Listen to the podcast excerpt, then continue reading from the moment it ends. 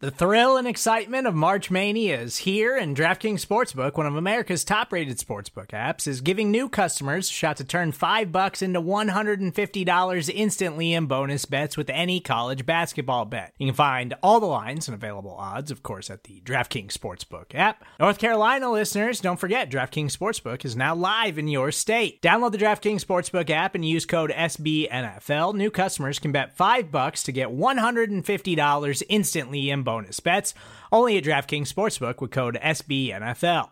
The crown is yours. Gambling problem? Call 1 800 Gambler or in West Virginia, visit www.1800Gambler.net. In New York, call 8778 HOPE NY or text HOPE NY. In Connecticut, help is available for problem gambling. Call 888 789 7777 or visit ccpg.org.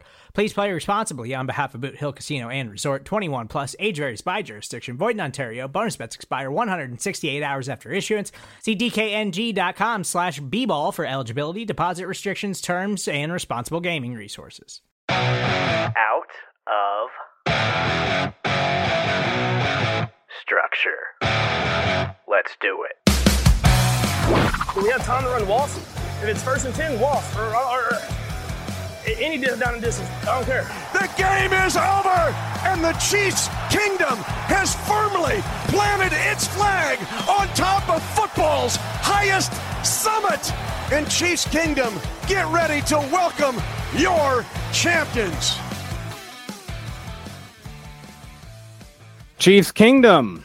Welcome in to the latest episode of the Out of Structure podcast on the Arrowhead Pride Podcast Network. I am Ron Kopp Jr., the lead analyst at the site.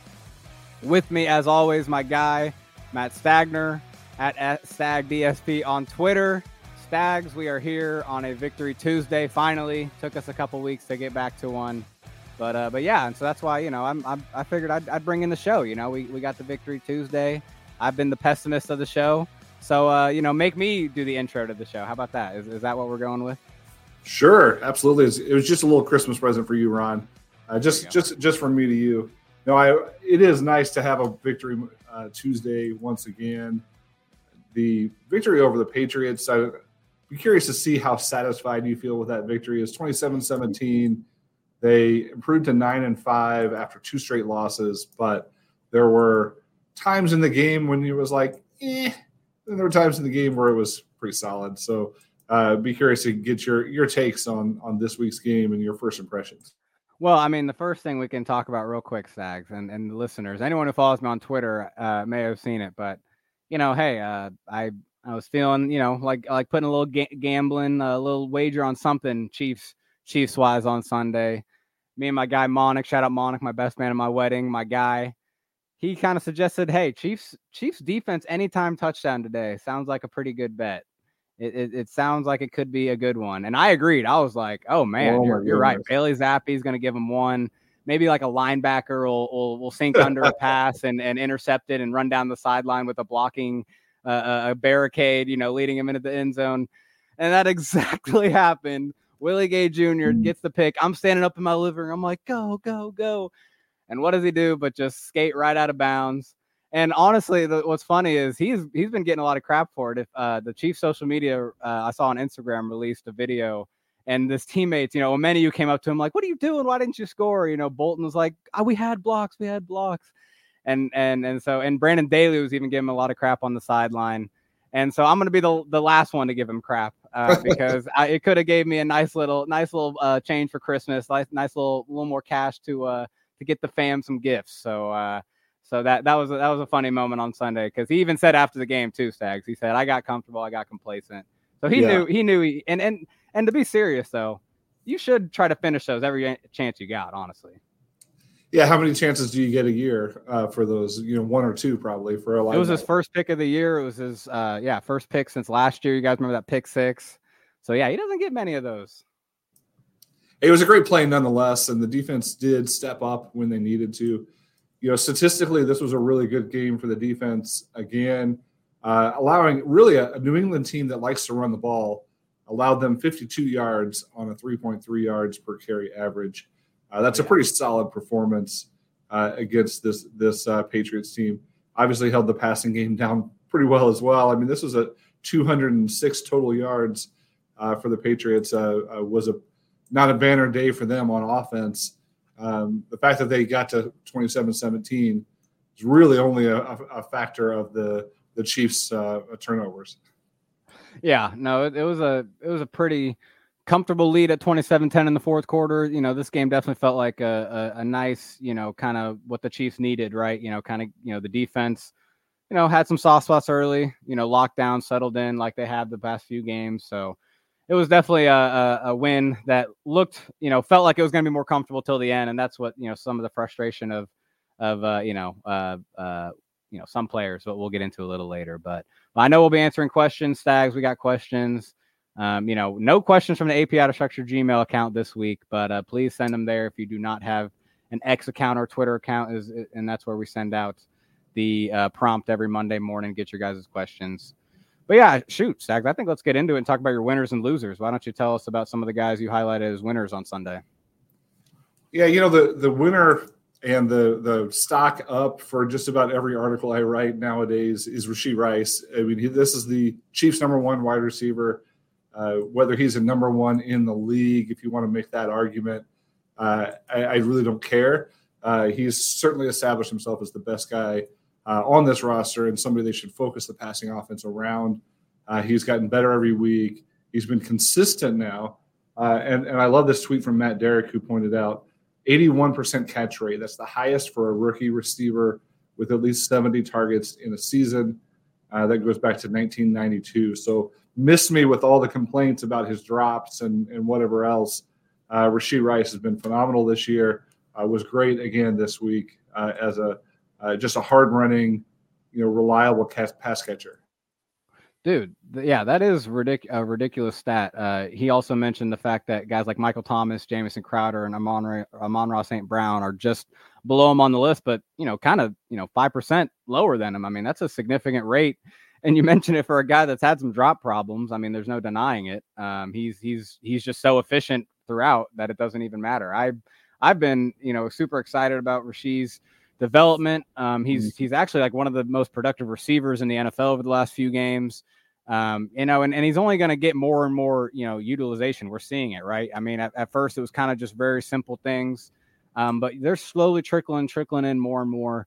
Um, and Mahomes is is is, is just going to con- continue to to play with them because, you know, uh, something that you know I I kind of skipped over in the intro. We should have went over uh, Stags, but you know they're they're missing Sky Moore now completely out of this receiver rotation too. So I mean, you know, Rashee Rice is just going to continue to dominate those slot snaps. He had 92% of the snaps uh, uh, of the entire offense. So that's like the most a receiver in the Chiefs offense has had, like mm-hmm. what, since Tyreek probably. I mean, no one put puts 90% snap rate up. So yeah, definitely exciting for Rashee um, to see him kind of just continue to be like a, a, a, huge part, like the primary part of this offense receiving wise.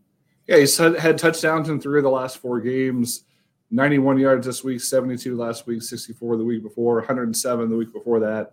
He's averaging nine to 10 yards or nine to 10 catches per game. Sorry, nine to 10 targets per game uh, with, with eight uh, catches per game uh, on those targets. So if he's catching eight of nine for 80 yards and a touchdown every single week, that's your number one receiver. That is that is fantastic production uh, to complement what the, the rest of the Chiefs have going on on this offense. So uh, he his stock just continues to climb.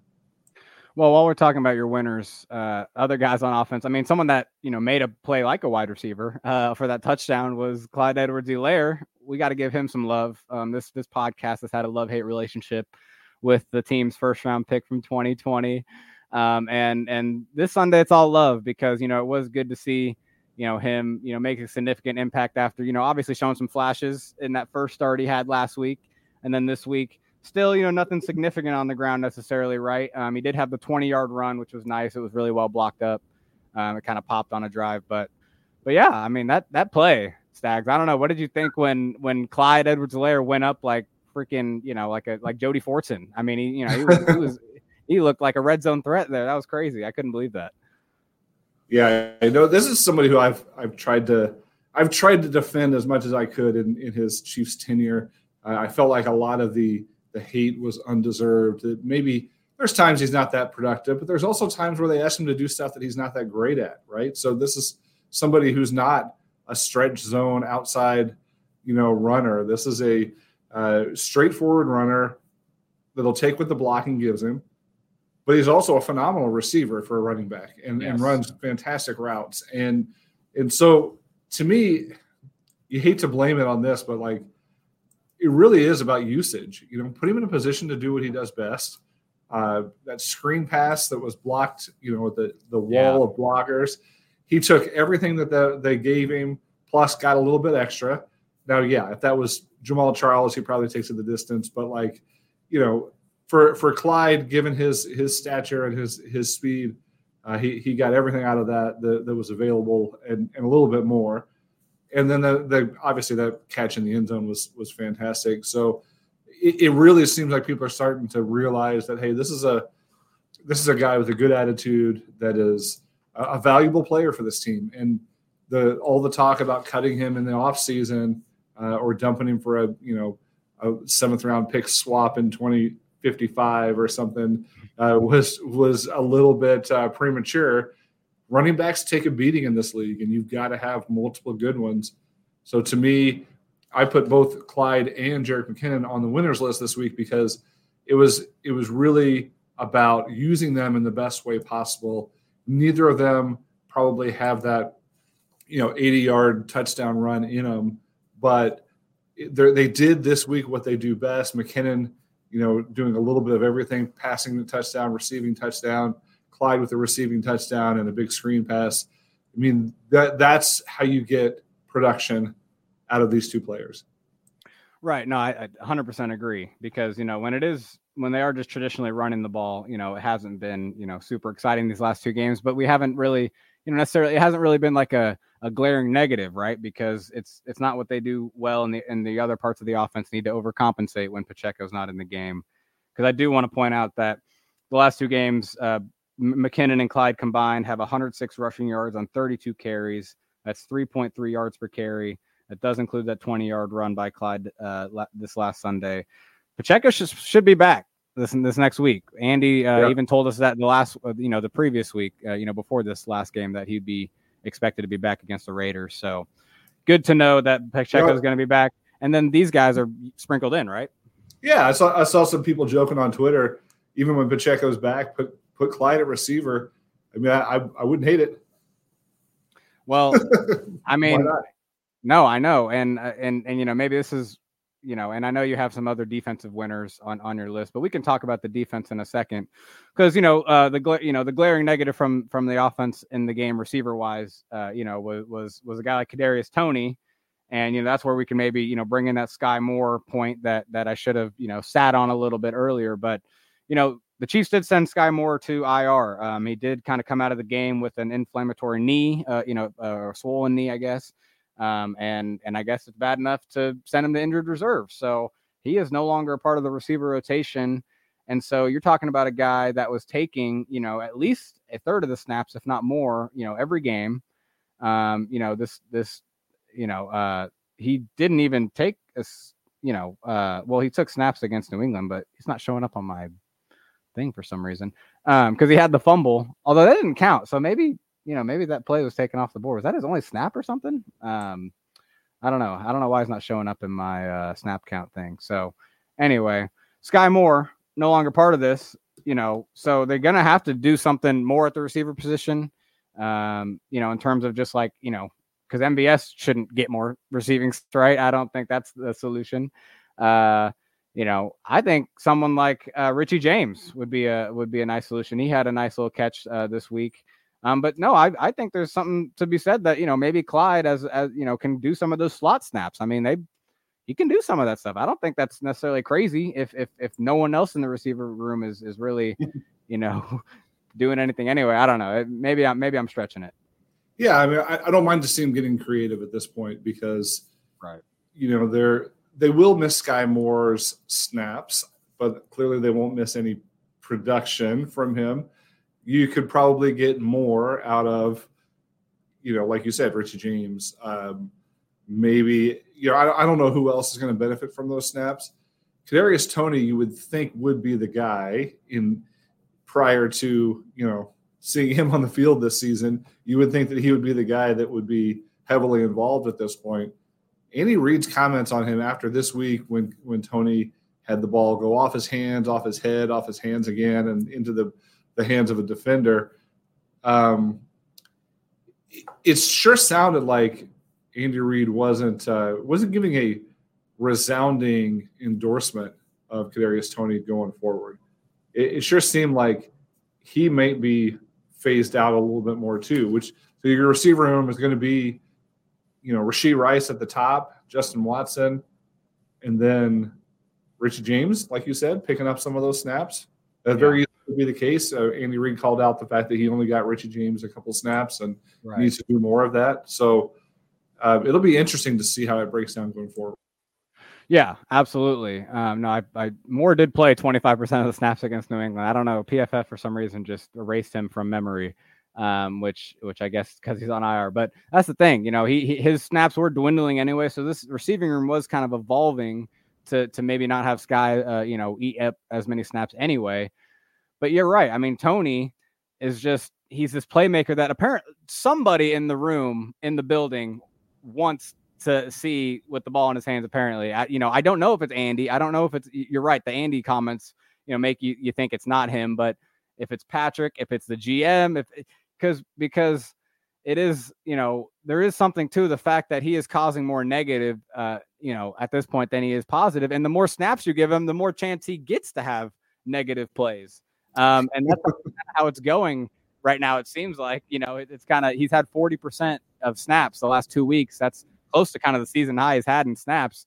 And we're coming out of these last two weeks just pulling our hair about what he is doing on offense. So that kind of yeah, I mean, four yeah. targets this week resulted in two catches, five yards, and an interception. Receivers, the four targets. So he's yeah. He, it's like when you're second when you're second receiver, which he, I guess he is. You know, Justin Watson, I think, just doesn't get the target share.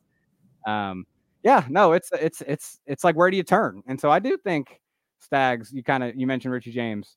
Maybe it is a time we we we uh, kind of throw it back to training camp and remember how hype some some of us were, me included. I was very on the Richie James hype train uh, at camp because he did play well, and uh, you know that slot position. You know Rice is going to continue to play more and more outside, more and more in different spots, and so Richie from the slot. I mean, he might he might become a, a player to to watch for and, and and see him continue to be involved more. You bet. Well, in your Insta breakdown, um, you had some bright spots here um, from the game. Not just focusing on the receivers, uh, but but what uh, what did you see in the Insta breakdown this week? Yeah, so I focus on the defense, and so that's why we kind of skipped over your winners on defense, which you know you did shout out our guys, uh, linebacker Willie Gay, which we talked about at the front.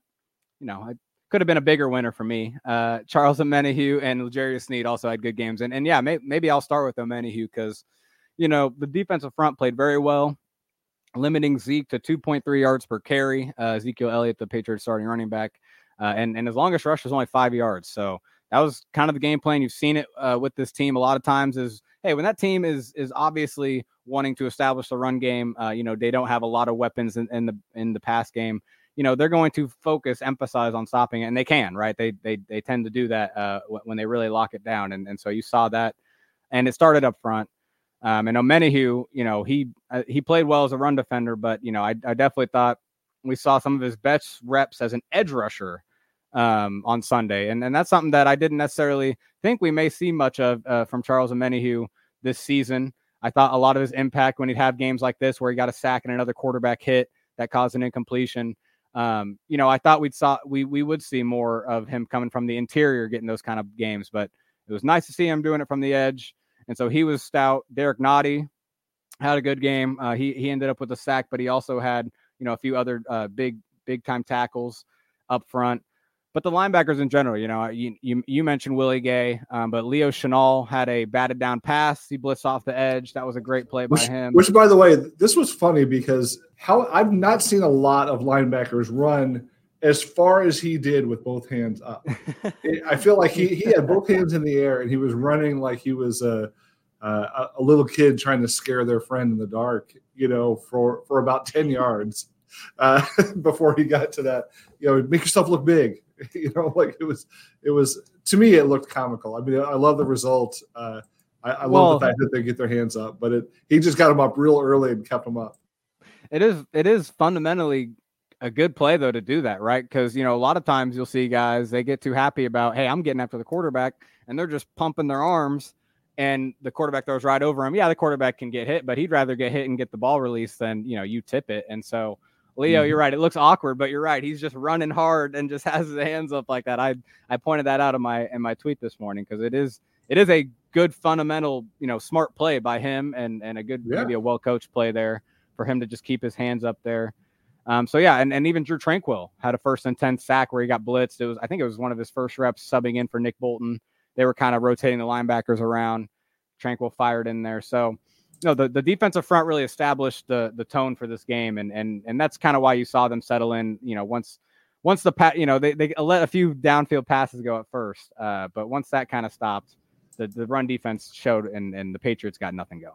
Yeah, but Zappe had a few of those like just close your eyes and chunk it passes that, that seemed to work. I remember the one against L'Jarius Sneed uh, where Yeah, that was lucky. under all kinds of pressure just chucks it. Uh, Sneed was all over the receiver. Uh, receiver just turns around and, and catches the ball behind me, and That was a, uh, uh, yeah, you hate to just call it a lucky play, but it, there was some of those completions where he looked really good early on. I, I was like, how in the world did that pass get out and, and get to where it was supposed to go? You you expect it from Mahomes, you don't expect it from from Bailey Zappe. Well, I will say though, uh, he he did have a few completions to the tight end, right? Hunter Henry, the one to touchdown too, and yeah, our, our our safeties, you know, definitely had a had a hard time, you know, covering him um, at, at times. You know, he's a good tight end. You know, Spags actually called it out uh, going into the game. He said Hunter Henry and Mike Gesicki might be the best twosome at tight end we've played all year, which you know I was kind of like, really, I, you know, but I, you know, they Hunter Henry is an underrated tight end, a guy that we've seen with the Chargers, you know, uh, back in the day, and so yeah, I I think Justin Reid had that holding call. He struggled. Mike Edwards, you know, kind of was the one who gave up a little too much space on the touchdown.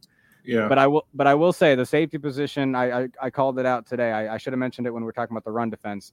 They played hard coming up and filling run lanes. They were a big part of the the run defense. Uh, I should have called them out because a guy like Chamarri Conner um, really showed as a, an active player in the box. He's he's looking more Sneedish as as the days go on. Stags. He really is.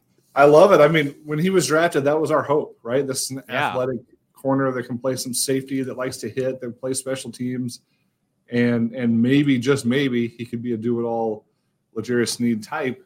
Uh, I mean, so far so good for Conner. Yeah. Well, the other part of my kind of post game breaking down, um, I do the AP Premier.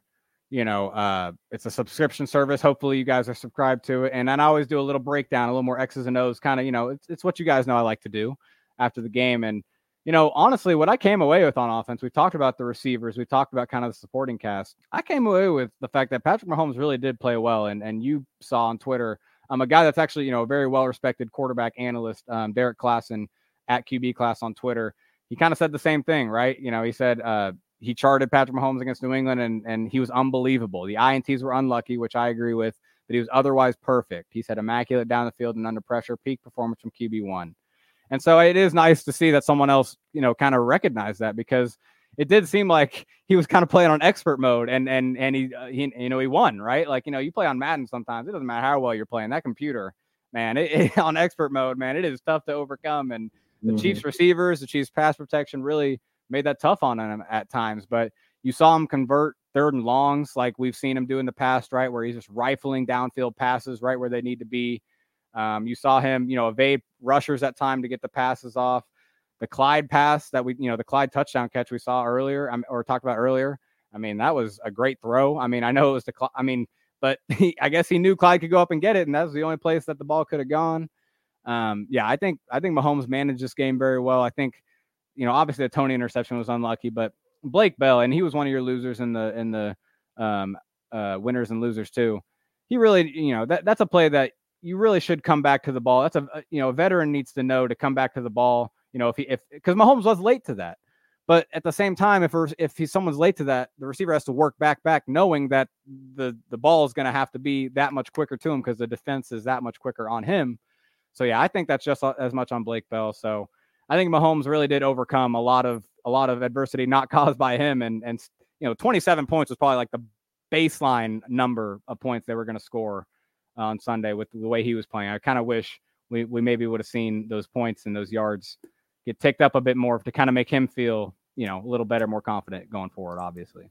Absolutely. Yeah. He, I, I believe, correct me if I'm wrong, but I believe his, he was eight for, or he was like, a, I think he was eight for eight before that interception, the first interception. Um, he was just had a phenomenal day overall. Yeah. I, I don't, I could see the frustration on the sidelines when, when that interception came off of Kadarius Toney. Yeah. And rightfully so. I mean, this is a, a quarterback who just put up a 300 yard game, you know, was, was remarkably accurate, you know, two good touchdown passes and, and, and really could have had a lot more. Um, you know, that this was, you said 27 was the baseline. It truly was because we actually saw, and I think finally our jinxes uh, came true. We finally saw Harrison Butker miss a field goal. This, the, the, the, and this was from pretty close range. Looked like he he lost his footing. Like there was something off about his his approach and footing and, and, and kick on that one. Uh, we had been, you know, dancing around the point the fact that, that he was perfect this season. And and man, should we just not talk about it like it's a baseball pitcher throwing a perfect game? You don't you don't talk about it. You don't uh, uh, you don't jinx it. Uh, finally, he got jinxed enough, and, I think the announcers have been doing this all season. Hey, by the way, he hasn't missed one yet as he's lining up to, to kick a field goal. So uh, he's turned around and kicked another long field goal, a 54 yarder. Uh, you know, after that, uh, so I'm not blaming Butker uh, for the one miss on the season, but you know, it, it is it's notable that he finally had his first miss and and if not for that, they were at least at 30 uh, to 34 points, depending on you know how they finish that drive. Well, I'll I'll uh, I'll, I'll jinx Brandon Aubrey, the Cowboys kicker, then because he's perfect too. So he is very perfect. He's he's he's looking so good this year. So hopefully he doesn't miss one either. I mean, he can't, he literally can't miss. Yeah, yeah, he cannot, right? So there's Literally. just, you know, I, I, don't know if we can't even jinx him because he's so perfect. But uh, uh, if you didn't know, he played soccer at Notre Dame, not football. I've heard that every time the Cowboys have played football. Oh, yeah. But uh, but no, that's that's that's it does suck. We have a question about it later, so we can we can talk more about uh Butker and and, and yeah, let's just get to that now. Jake, Jake Wilson. Yeah, true or false? Butker's missed kick was beneficial because it eliminates the added pressure of a perfect season. Hey, uh, I'll take it. Sure. Ask the 19 what 98 Vikings was that the year that uh Gary Anderson uh you know he was perfect all year and missed the NFC championship field goal and that's how they lost and everyone you know if he maybe if he didn't have that pressure of being perfect hey I'll take it. I'll take it Jake. I love the positivity. Yeah I, I like it too. I mean it is it's going to be nice to be able to talk about the kicker without uh, feeling like you're jinxing him. Uh, so you know 95% on the year or whatever it's going to be is, is not bad. All right. Well, let me get to my party pooper segment. It's time uh, to, to, bring it down a little bit. Yeah, no, we'll, we'll have we'll have it going here. Uh, party pooper, and it's it extends from the conversation about Patrick Mahomes' great game and kind of you know the the supporting cast around him.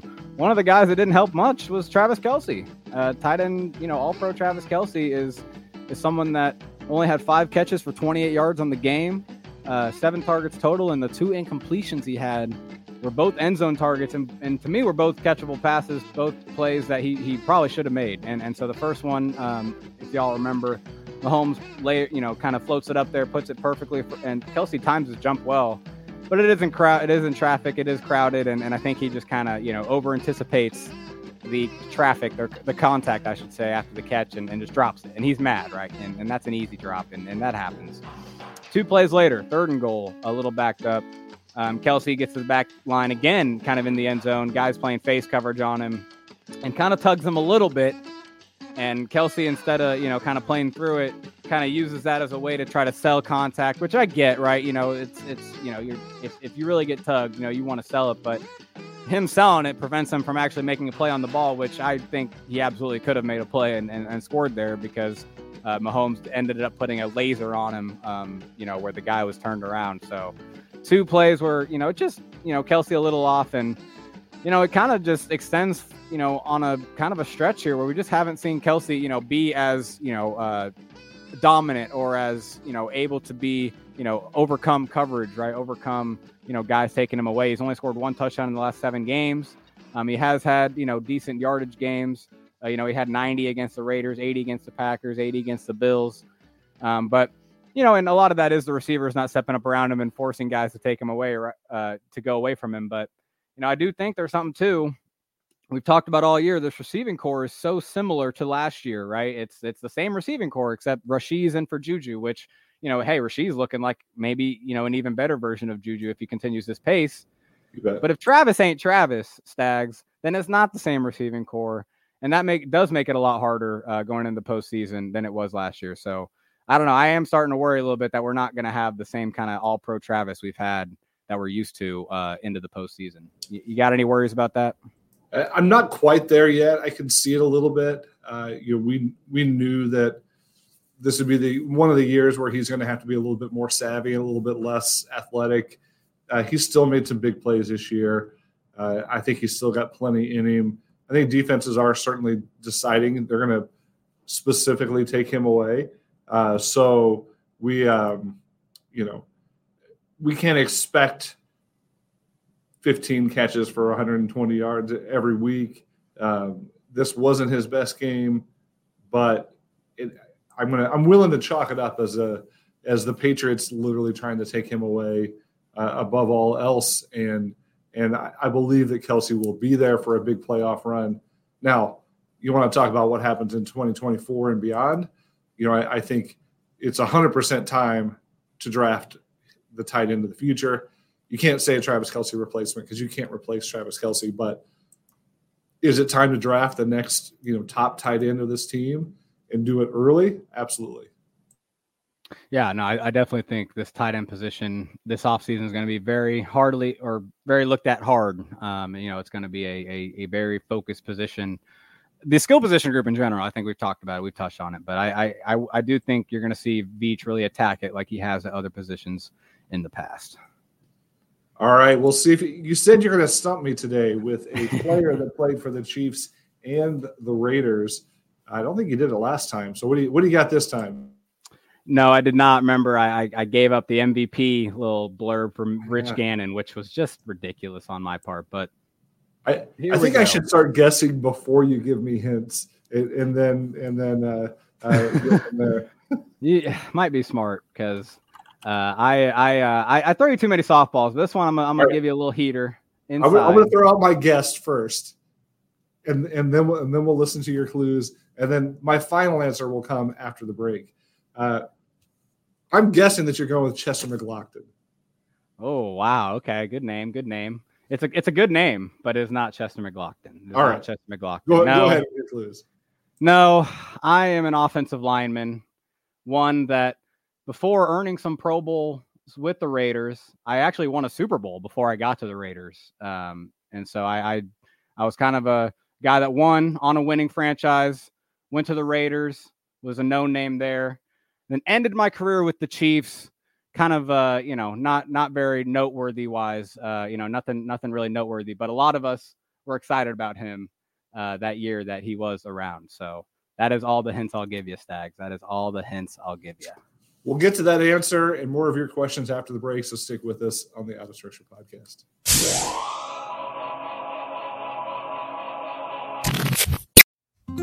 Support for this show comes from sylvan learning as a parent you want your child to have every opportunity, but giving them the tools they need to tackle every challenge, that takes a team. Now more than ever, educational support tailored exactly to what your child needs can make all the difference. That's why parents have trusted Sylvan Learning for 45 years as the ultimate teammate in their child's educational journey, instilling in them a love for learning and a passion for reaching the next level and Sylvan's Insight Assessment can identify gaps in learning and areas that could be of concern for your child. It's a 360 degree view into your child's learning that you can't find anywhere else and helps ensure that your child didn't miss something in school that might put them at a disadvantage in the future. And right now, it's the best price of the year at $29. Go to sylvan29.com to learn more and get your child's assessment for only $29. That's S Y L V A N 29.com. And we're back. Ron believes he has stumped me this week with the What NFL Player Am I game, a Pro Bowl, Super Bowl winning offensive lineman that went from the Raiders to the Chiefs and finished his career there. Are you going with former Iowa State Cyclone, uh, Kaleki Osemele? There you go. There you And go. I'm guessing I did not pronounce that exactly right, but uh, uh, that's as close as I can get right now. Yeah. No, I uh I I I was trying to keep the years out, so maybe that would help. But uh, I probably I probably still gave you too much. I don't know. I three these three hints things. I need to you know maybe only I need two hints. Maybe I need to reduce the hints. Yeah, I, I, no, nobody mentioned Rodney Hudson in this uh, uh, in, in this run of us trying to trying to stump each other here. But uh, let's get to some questions from the peoples. We had lots of uh, lots of good ones on Twitter. Not quite as many after a win as we hit after after a loss. Uh, but we do appreciate your questions. Keep them coming every week. Uh, Ron, go ahead and start off with the first one. Well, since we got to Jake's first question, we'll get to his other question here. He gave us two. And so I appreciate the questions, Jake. As always, Jake Wilson at Jake for Now on Twitter. Much of the Chiefs' struggles this season have been attributed to penalties, but is their habitual lack of ball security the bigger issue? Stags, what is your opinion on the kind of the weighing between ball security and dis- undisciplined penalties? The Chiefs are negative eight turnover differential on the season. That's second worst in the NFL, tied with the Patriots, behind only the Jets and the Commanders. Whew. They've turned the ball over entirely too much. Uh, they've given the ball away, you know, 24 times so far this season. That is, you know, 15 interceptions from Patrick Mahomes. I think that was the over/under we talked about prior to the season. I Oh, think yeah. we're, we're at a push right now. Uh, so yeah, ball security is a big issue. There have been many close calls as well where a player has fumbled and able to recover their own fumble. Uh, I think Rashee Rice had one of those uh, again this week. So it is it is an issue. Uh, taking care of the football is critical, especially when you have thinner margins of victory. This team isn't blowing people out because the offense isn't what it was. Uh, the only way they're going to win games is by being more mistake free than the other team. Uh, so turnovers to me are the biggest part of that. Penalties are annoying, but turnovers are are killer. Well, yeah, I mean it's it's pretty simple, right? If if you get a penalty, you get backed up, but Patrick Mahomes can still overcome that. If you get a turnover, you, you know you're he's off the field, you know. So That's right. yeah, that's and and drop passes lead to turnovers, and um and you know drop pass can be just as bad as a turnover if it's on third and ten. So yeah, I I am with you on that. I think the ball security thing is a big thing, and it's and it's a and that's where you know my I have a struggle with people saying it's the you know um, coaching a lot of time. You know the coaches definitely have reasons to be criticized. You know with the in a season where they're not playing that well on offense, but I just feel like a lot of the issues we're seeing are execution and and and on the players themselves rather than you know what else is going on. Absolutely.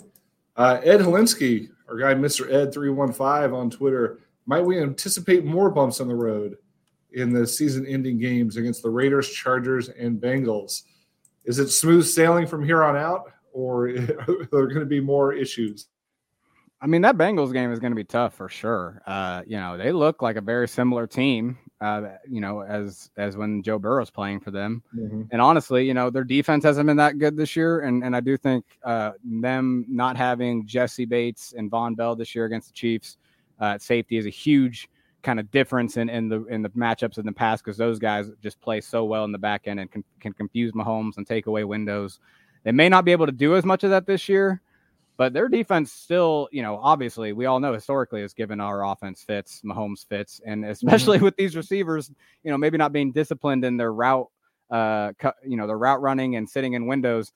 That's what the Bengals always force this team to do, right? Is, is it would drop eight and, and force Mahomes to kind of throw into tight windows or hold on to the ball. Yeah, I think that Bengals game is going to be tough. So I, I, I definitely think we we need to make sure we we respect that game on New Year's Eve in Arrowhead as a competitive game still. And you still have to respect the other two because they are division games. You never Yeah. know what could happen. Uh, the Chiefs will be looking to actually to clinch the division this Monday night against the Raiders, which is going to be, uh, you know, it will be nice to have that division championship in in the bag, and then work work on playoff seeding after that. That's always goal number one is is win your division and then and then go from there. So they'll have something to play for against the Raiders. I don't know what to expect against the Raiders or the Chargers. I feel like those teams have been wildly inconsistent this year. So you could get their best game. They could play spoiler in in either of those two games. Uh, but yeah, as far as matchup goes, that one against the Bengals is the big one. And then you, you just don't know what's going to happen as far as playoff seeding and, and what they have left to play for, how much in their bag are the Chiefs going to be, how, how much of the A game of Andy Reid do we get in these final three games, depending on what happens around the rest of the AFC. Yeah, because I do think uh, a good point was made in the group chat, or group chat, that you know, hey, these other teams have a lot of competitive games, and and they will be playing them like playoff games, where they're going to have their A plus game plan. They're going to have, you know, they're going to be playing like this is a do or die game, and their game plan, their plays that they call are going to reflect that. The Chiefs, you know, the Chiefs, and as you know, I, I, you know, the Bengals again, I say it will be a competitive game, but I think overall these last three games, they will probably just try to run, you know, Andy always does this, right? Just kind of roll out the ball. I'm going to run my stuff and and and try to beat you. I think you will see that, and and that allows them to kind of save their maybe their best stuff uh, for a postseason run. And it might have to happen, you know, with four games instead of three games like usual, because you know it's there is still an outside chance to get to the AFC one seed, but it is going to be tough. Um, yeah, there is still a chance. There's still to answer the question directly, though, are there going to be bumps on the road? Yes. I mean, yeah, yeah, yes. this team will absolutely have some some moments in those final three games where you're going to beat your head against the wall and wonder, you know, if they've if this is just a doomed season. They're, it's not going to be perfect. Um, it's not going to be. It may not even be pretty. They should win all three games, though. Uh, even even as as tough of a matchup as as that Bengals game is going to be. Nick Pickrell, Nick Pick Double O on Twitter with the Reid fine handed down. Would love your take on the league discouraging players from publicly publicly calling out refs. When did this practice start, and do you think it helps or hurts the game? Ron, I'll let you run with that for the moment. Yeah, no, I get why you know you can't just have coaches and players, you know, not or you know not uh, punished, I guess, for you know, because if, if there was no fine attached to you know criticizing officials, you would just have it so much more, right? Like you'd have it all the time, and it would probably you know get annoying and, and get ridiculous because it is a hard you know it is a hard job but i think i think the fact that you know i think when someone like andy reid a really prominent name in nfl you know and, and all these decision making things is the one doing this i think it tells you that you know there is something up and and something you know that isn't right about the officiating especially just for that game. Um so yeah i, I think it is kind of it is kind of weird uh, to me, but I think it overall is is is fine um, to find the to find players if they get a little too critical of the officiating because overall it is hard and like you know these we're just so it's as a culture now we're we're so used to pointing at the officiating. I think it would get out of hand if if players and coaches didn't feel like they could get you know because you know you hear Andy all the time, right? He's like, oh, I don't want to say that because you know he he kind of is referencing that doesn't want to get fined. So for him to go over that line, you know it's a big deal and so yeah, I think maybe it's just one of those things where you know they kind of have to do it um, to keep it in line, and it kind of gives you a gauge or a monitor of like, okay, well, if a player or coach does get fined and they go over the line, it's because they really felt passionate about this and something really was up, and hopefully it change. You know, hopefully it does give some change, and maybe that's kind of the silver lining there. Yeah, I do feel like this has been happening forever. This has been a long-standing NFL rule, and players know and coaches know that you, you can't go over the top when criticizing officials in game after game, you know, ever. Is it good for the game? You know, I, I think I could see it either way. You're right. There, there has to be a line somewhere because you can't have, you know, players and coaches and, and NFL. The more players and coaches complain about it, the more fans get fired up. You're going to have, right. you know, officials who are in danger at, at, at games and at home. I mean, there's there's a lot of that's a tough job, and yeah. and exposing them to undue criticism is is unnecessary. I do think the officiating has been bad. Uh, so go ahead and find me if you, if you need to. Uh, it, they don't care about our opinion. and, and, I I don't know that it's biased. I don't I still don't believe that it's biased, but I still believe that it's it's it's inconsistent and and it's not great. Uh, and does the criticism of it help or hurt the team, you know, you'd almost you'd almost argue that it doesn't help uh, because they still have a target on their back, and the NFL does seem to react and focus on things after it's become a theme. So when the offensive offsides was a was an issue uh, for the Chiefs, and we were outraged that it never gets called. It was called this weekend on other teams. So mm-hmm. it is a uh, it's an interesting trend that whenever they notice something, they tend to focus on it, and then it, it makes other games. It affects other games. So I think a lot of penalties is terrible football to watch. I think that Super Bowl against Tampa Bay, we talked about it last week. I think was just absolutely miserable. Not only because Mahomes, you know, was was under pressure the whole game, but also because there was 120 yards and penalties called against the Chiefs in that game. It makes the games harder to watch, more frustrating, um, and, and, I don't know that it's additive from a fairness perspective necessarily to be, you know, to be that strict uh, on calling penalties. So I don't know how to fix it. I don't know what the right answer is. I do know that, you know, sometimes you sometimes you got to let players and coaches be humans and express their emotions and and vent their frustration. Uh, so I don't blame the Chiefs for being upset and for venting on that. I just don't know that it's going to change anything for the better. Right. Uh, yeah, I, I agree. The last thing I'll say, you know, on it is just you know, the fact that, you know, the refs, you know, a lot of times, you know, do not need to answer, you know, for for their calls while the players and coaches do have to answer, you know, for their negativity and stuff. So, I do think something that could that could help with all of this is like just having a ref like have a I don't know, like more of a public press conference like they have with the players mm-hmm. and coaches. Like I don't know, like they have a pool report where they uh, like why not make that more of like a publicized thing I don't know if that'll necessarily help, but like at least it's like the ref like hold you know, hey, like trying to hold himself accountable. You know, media reports can ask questions to him and try to pick at like you know, hey, well, people are saying this, this, this. So, um, yeah, I'm, I'm, not sure. I mean, I think you'd probably get a lot more of the you know, company line speech, right? Like Roger Goodell coming out and saying, "I don't know why we're talking about a call; it was called correctly." You know, like it's. Oh yeah. You know, I, I don't know. If we get a lot of that. Tell you what, let's do something fun real quick because the holidays are coming up. Uh, we'll be watching the Chiefs on Christmas Day. Um, so we're going to have Santa Ron come out here and listen to our top three. Well, each of us get three wishes uh, for the Chiefs. A genie the, Santa. For the rest, Santa, Santa Genie Ryan. Santa Genie. Uh, for the for the rest of the regular season and playoffs, what are your three wishes for the Chiefs? I've got three already uh, in my head. Uh, let's go. Uh, let's go one one by one. So you get one, I get one, and, and we'll we'll give our top three Chiefs wish list. Okay, well, I mean, I, I do think the number one wish uh, for me, if I'm wishing myself, because uh, I am the genie, so I'm granting my own wishes. Uh, please, please, let's give Pacheco a, a fully healthy playoff run, um, even if that means he doesn't play as much down the regular season stretch let's just wish him, you know, that shoulder completely healthy so he can run over guys like he loves to do.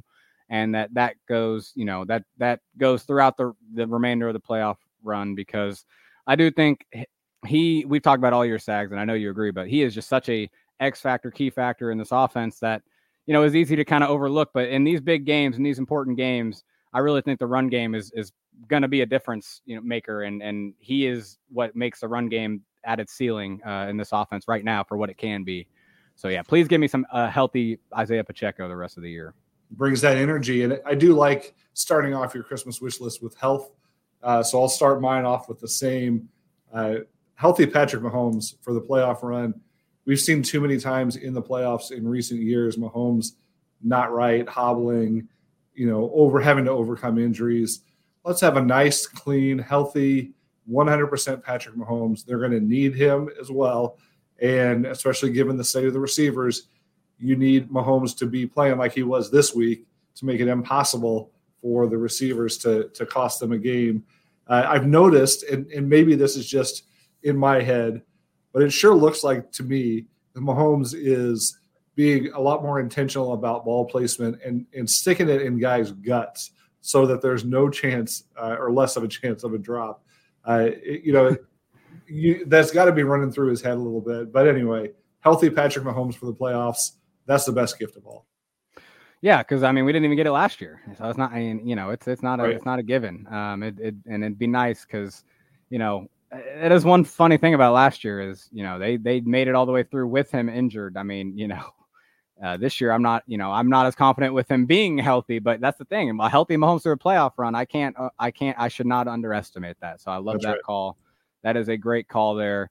Um, you know, it's I know it's kind of a health thing again, but you know, my second one is is please be Cook. You know, be good. Be come back for the playoffs. Uh, You Hmm. know, I I want Bryan Cook back on. You know, back in this defense because I do like how Chamarri Conner's playing.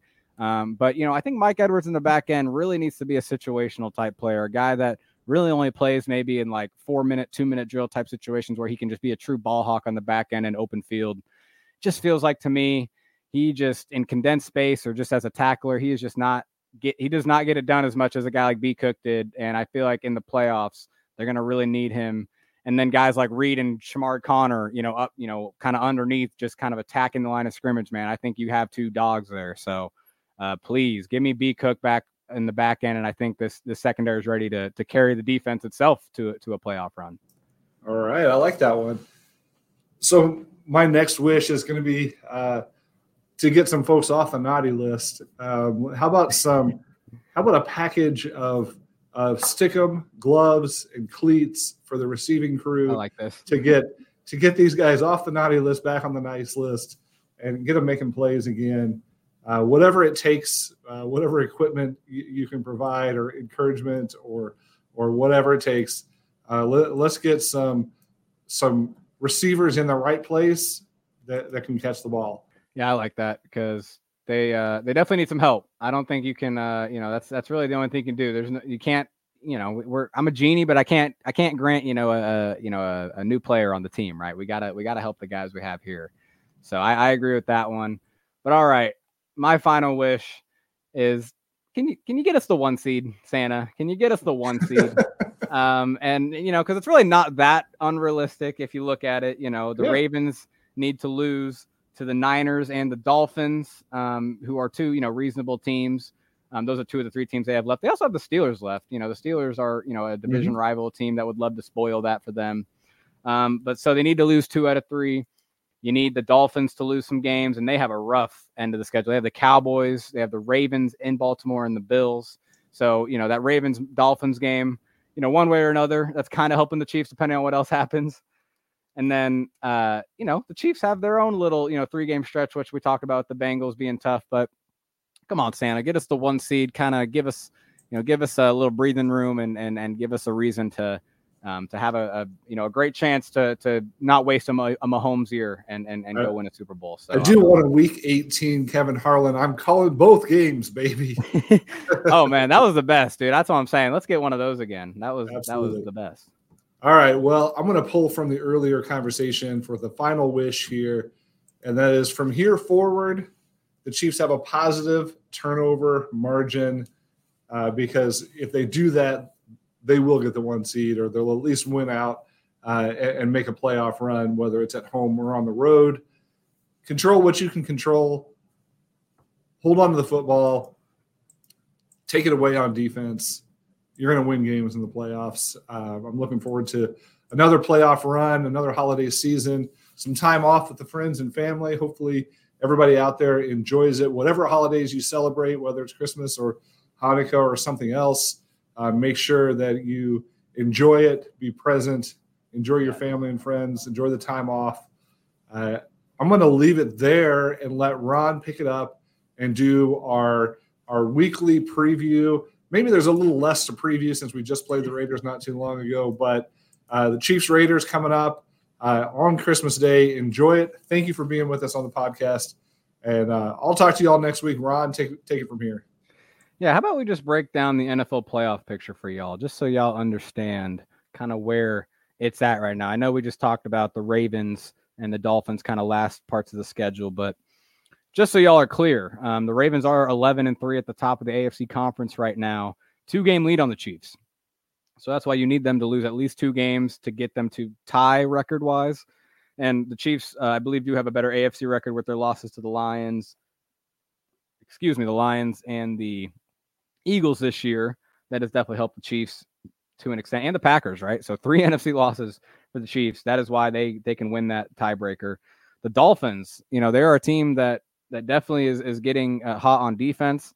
Uh, Tyreek Hill didn't play this last game, but I don't think that was injury wise. So I think they're a team that definitely could be scary in the playoffs. But man, they play some tough opponents. You know, we already mentioned it. So you know they're ten and 4 we're only uh, the Chiefs are only a game back of them, and they have the tiebreakers. The Chiefs do. So that's where they can jump them pretty easily, depending on what happens. The Jaguars are eight and six. They've dropped uh, below the Chiefs record wise, and so in terms of the one seed, that's where we're getting the fact that the Chiefs could get there. They are the three seed right now. The Dolphins the two seed. The Jaguars the four seed. You have the Browns at the five seed, nine and five. Um, Joe Flacco looking resurgent. I think he's a new Nick Foles, man. I mean, it, it is pretty ridiculous how he has come up um, you know, kind of out of nowhere. And, and Nick, obviously Nick Foles was playing football. He, he he wasn't off the street like Flacco was, but just the fact that, you know, if everything else can go right for them, you know, they do have a kind of defense to win in the playoffs and, and do something crazy. Um, but the Bengals are the six seed at eight and six. The Chiefs will see them in a couple weeks. That is the thing. There is is is I think the Bengals, you know, do look like a solid team. Um, Jake Browning does look like he can captain the ship. So I do think that's a tough out, and that's who the Chiefs will be playing week one or wild card round, I should say um, if the if the season stopped today. But that's the thing is the Bengals are followed by the Colts, Bills, and Texans all at eight and six as well. So there's four eight and six teams kind of sitting in that six seven spot. So that's where the Chiefs, if you're a Chiefs fan, kind of watching the NFL, you want to look at those teams. The Colts with Gardner Minshew, obviously the Bills. I mean, they're on fire. They look like one of the best teams in the NFL in general. Um, and so they're a team that if they creep up into that seven or six seed, the Chiefs will be seeing wild card weekend in Arrowhead, and that would ne- not be, you know, probably the most desirable game. Um, but at the same time, you know, probably a game the Chiefs would be confident going into, knowing that they should have beat them the first time and that it is a familiar opponent. And so, yeah, I think I think there's some pros and cons to that bill that first game being a Bills uh, game. Even if the Bills are hot, you know, you get them before they build even more momentum deeper into the postseason. Um, but at the same time, right, you know, maybe you you you do want to try to avoid them, obviously, and then uh, and then later in the, the, the rounds after they've been beat up a little bit or after the Ravens get them, um, you know, maybe something else can happen. So that's the hope. And then on the NFC side, I mean, the Niners, Eagles, you know, uh, Niners, I should say, sorry, are the one seed, you know, in their own tier, it seems like in the NFL. Um, but Eagles, Lions, Cowboys, I think all four teams uh, right now are, are pretty, uh, you know, viable teams. I know the Eagles are going through their rough stretch, but, you know, this is a team that knows what to do once the postseason starts. And so the Cowboys still have a rough uh, end of the season schedule wise. So who knows what the NFC East will end up at. Lions obviously are going to be clinching the NFC North probably here soon um, with another win. So it's going to be a fun NFC uh, or NFL playoff uh, run. So I'm excited to cover it for y'all. Excited to cover for, cover the Chiefs run because I do, I still do feel good that we're going to see some sort of run into the postseason. Um, but with some of the, the they're going to have to overcome some stuff with some of these miscues, some of the errors we keep seeing on the Chiefs, and, and it'll be fun to see them see if they can do it, and and when and if they can't, then we're going to be here telling you exactly what they need to do to to you know, to, to correct them. So appreciate y'all listening. Um, I'm going to wrap up the show here. I'm Ron Kopp Jr., the lead analyst at arrowheadpride.com. Make sure you're following at the site. Make sure you're following me on Twitter. I got some clips out today. I'll have a defensive film review article out soon. And me and Stags will be back next week recapping the game on Christmas Day. And we'll catch you then. All right. Thanks, guys.